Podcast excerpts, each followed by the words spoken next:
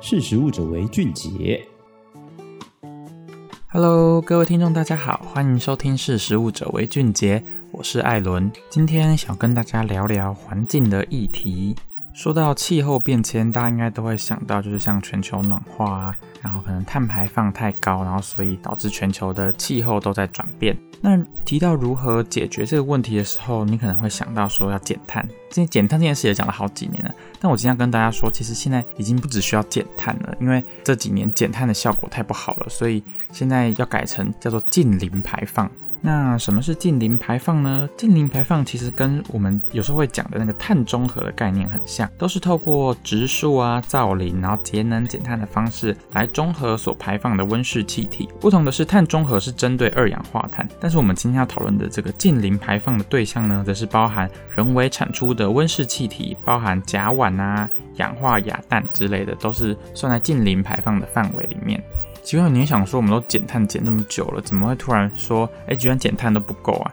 那其实跟大家说一下，就是其实为了对抗那个气候变迁，二零一五年的时候，联合国一百九十五个成员国就已经通过了这个巴黎协议。是希望在二一零零年的时候，将全球气候上升温度控制在工业革命前的摄氏两度内，甚至最好可以达到一点五度。然而，二零一八年的时候，就是国际的权威气候科学组织联合国政府间气候变迁专门委员会就讲啊，二零五二年的时候，全球的气温上升就已经突破了一点五度。如果要使均温回到一点五度以内，二氧化碳的排放量必须在二零五零年的时候归零，而这个目标距离现在。已经不到三十年了，那你可能会想，我们都已经之前减碳，如果都效果不好，那今天说要把碳减到零，那就是要用透过呃可能种树植树的方式把碳减到零，有可能吗？对，其实很多国家也都跟你想的一样，因为其实像这几年，就是大家在节能减碳下来，其实效果在各个国家效果都不太一样，然后甚至如果整体来看的话，确实是不够好的，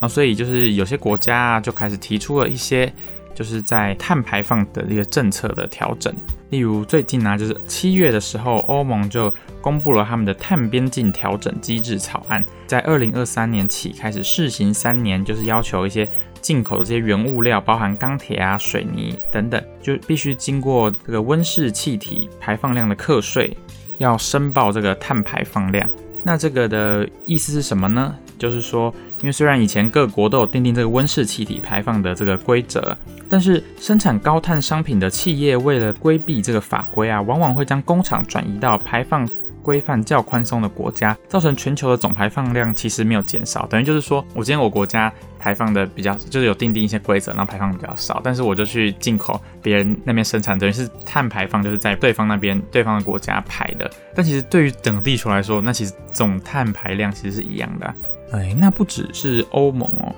像其实全球的企业也都开始加入，说要一起近零排放哦。例如，全球最大的零售商之一的沃尔玛，他们就已经有发表声明说，会从公司营运层开始对大自然进行恢复、修补和补充。除了节约能源以外，沃尔玛也将使整个营运过程摆脱这个碳排放。除了在生产端，消除产品链上的浪费，同时在农业啊、森林和渔业方面的原料供应商也要达到永续发展承诺，然后在他的客户啊、呃同事之间参与这个产品供应链的重要关系人都要达到这个繁荣和公平。他说，在二零三五年的时候，就要收集足够的这个再生能源，像是风力啊、太阳能，使他们的全部的设施都可以有百分之百的可再生能源使用。然后在二零四零年的时候，就可以达到净零排放。那其实大家都很熟悉的这个美国的电商龙头亚马逊，其实也是在这个净零排放上做出一些承诺和目标。还有预计在二零二五年的时候，全数使用再生能源营运。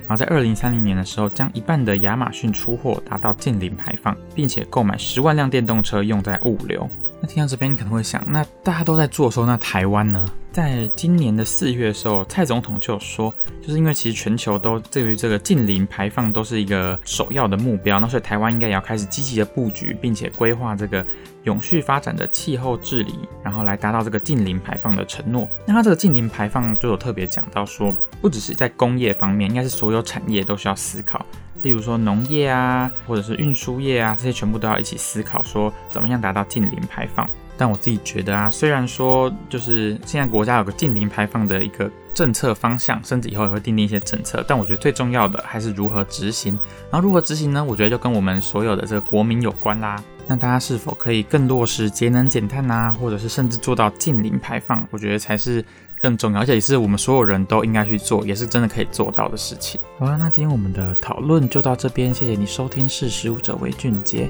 如果喜欢的话，可以订阅或者留言。那我们下次见喽，拜拜。